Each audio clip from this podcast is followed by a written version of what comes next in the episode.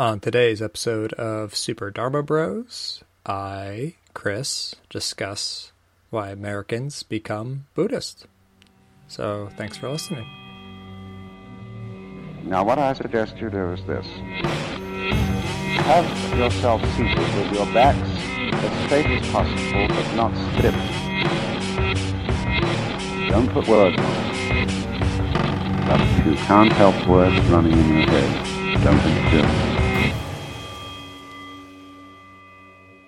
Okay, uh, hi everyone. I'm Chris um, with the uh, Dharma Bros.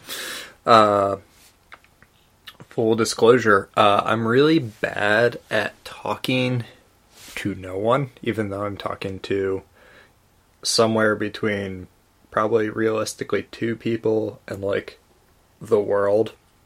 Um, but I think it's probably the two people. Um, but yeah, I'm I'm not good at kind of like the talking at screens and cameras thing. Um, I'm I, I, normally prefer talking with groups and crowds and people. Um, so I do apologize if this feels like I'm reading from a thing, um, because I'm probably going to be reading from a thing.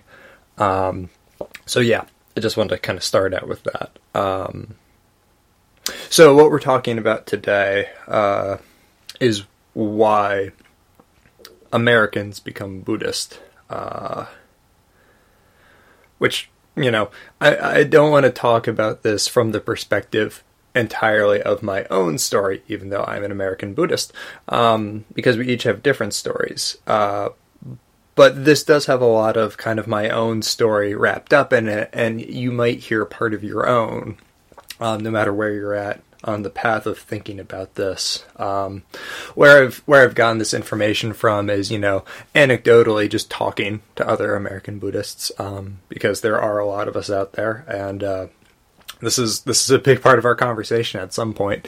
Uh, and also, I, have gotten this information from. Um, listening to a lot of different podcasts on American Buddhism, reading up on books on American Buddhism, um, and I'll try and maybe drop some of those titles or I'll put them in the show notes. Um, just so you can look these up as well and kind of hear these stories. Um, so yeah, there's that. So to start, I think the things that I'm talking about here are just kind of general observations. They're not, you know, it's it's not super duper precise, and I encourage you that if you think um, think about this and kind of share why you've become Buddhist or why you're getting into Buddhism, why you're thinking about Buddhism, and also thinking about what you're looking to get out of Buddhism. You know, like the other side of this, like, yeah, you are coming to Buddhism, but what are you hoping to get out of it? So that's something that's a good conversation we could all be having. So I think Kevin is actually the huge exception to this, which he'll probably talk about this later talks.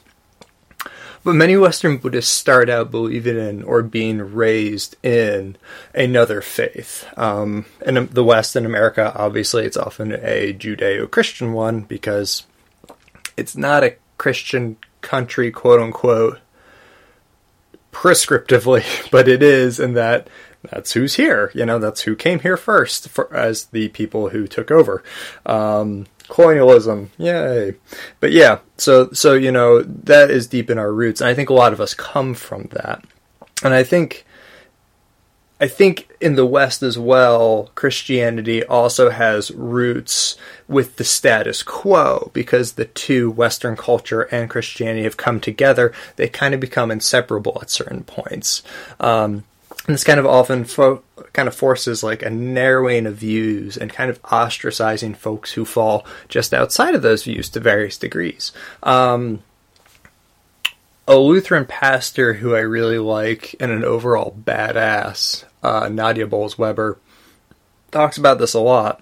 And she describes a lot of Western Christianity as nurturing only this small circle of people. But that so many people are out in the corners past that small circle. So I think a lot of Christians recognize this too. And I think it's understandable that when faced with marginalization and oppression, a lot want to leave. You know, they don't want to be a part of that anymore. Um, you know, pick a thing gay rights, abortion, LGBTQ attitudes. I don't know, you could pick like a thousand. Um, gender roles. Well, if it's own gender for some reason anyway, neither here nor there. So, yeah, but I think a lot of us also possess what's called the religious imagination. So basically, we live in a world growing up being in the in in a religious society where we can imagine more. There can always be more. Things can be bigger, you know. So I think what happens is, okay, we're looking to leave religion. In the West, we're given the option of, okay, you can leave religion and become, you know, atheist. And you can believe in science, materialism. You can believe that in the absolute, you can only only what you can see, touch, measure, all that. That's all there is. And that feels almost equally limiting. We're still missing something in our life when we go that way. That's how some of us feel. So what we're looking for is this like, I don't know, the middle way. It that phrase just keeps working everywhere. So for a lot of us, I think that breaking point with our old faith comes at a period of high stress. So something goes wrong, and then we look to our faith for an answer.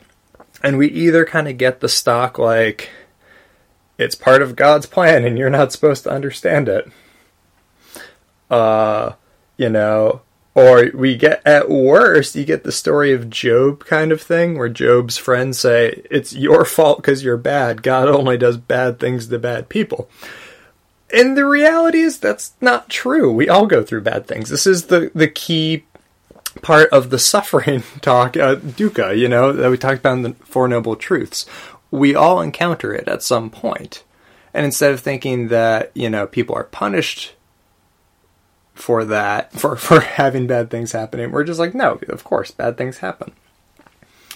So when we when we face this, we start having a lack of um, we start when when we when we face our problems and we go to our old faiths, we're often given a lack of like really convincing answers or thorough answers or just answers that make any sense. And that's where the Buddha started as well. He experienced the woes of life and then said, Well, what do I do? And he looked for answers, but every answer he got wasn't quite good enough.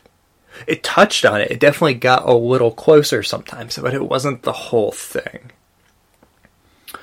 So coincidentally, and I don't know if this is like just total happenstance or some like beautiful karmic cosmic blah blah blah whatever.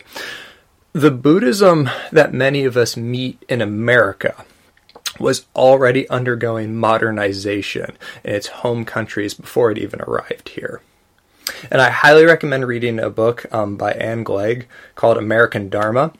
You can listen to podcasts with her. She's on like every Buddhist podcast um, like the last two years she's been on, um, talking about this book and talking about basically what has gone into Buddhism coming to America. And it's a lot more complicated than I thought, or a lot of us think when we have the story of Buddhism in America.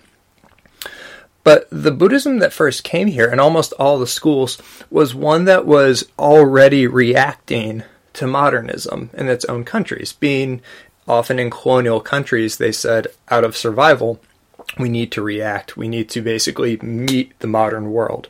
And instead of pushing against it, the way a lot of faiths in the status quo here have, they said, we're going to work with it. We're going to kind of meet it. We're going to start worrying about science. We're going to argue in scientific ways. We're not going to deny modernity we're going to adapt to modernity. And that is the story of Buddhism as a whole. Buddhism shows up in a place and it changes and adapts. Now, interestingly, Buddhism started doing it in its own countries out of a way to survive.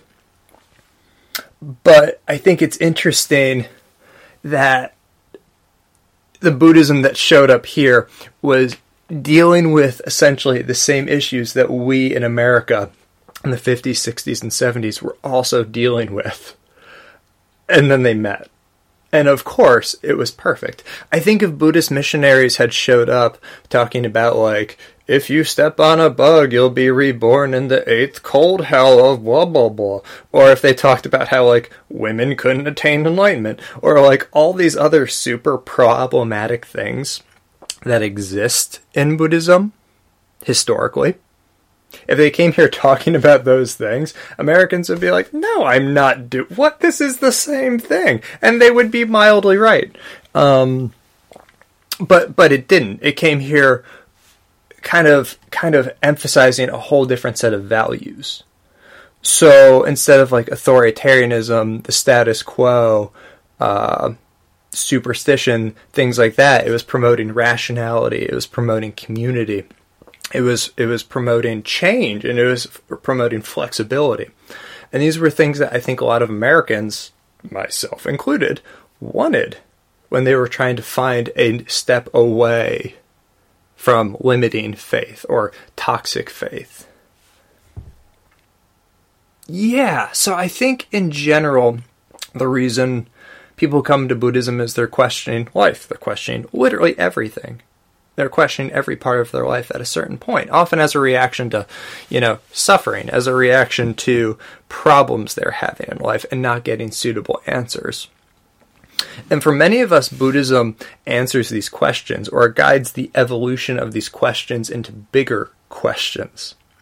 But I think we can only truly appreciate Buddhism's beauty and its flexibility and its ability to grow when we understand where it comes from.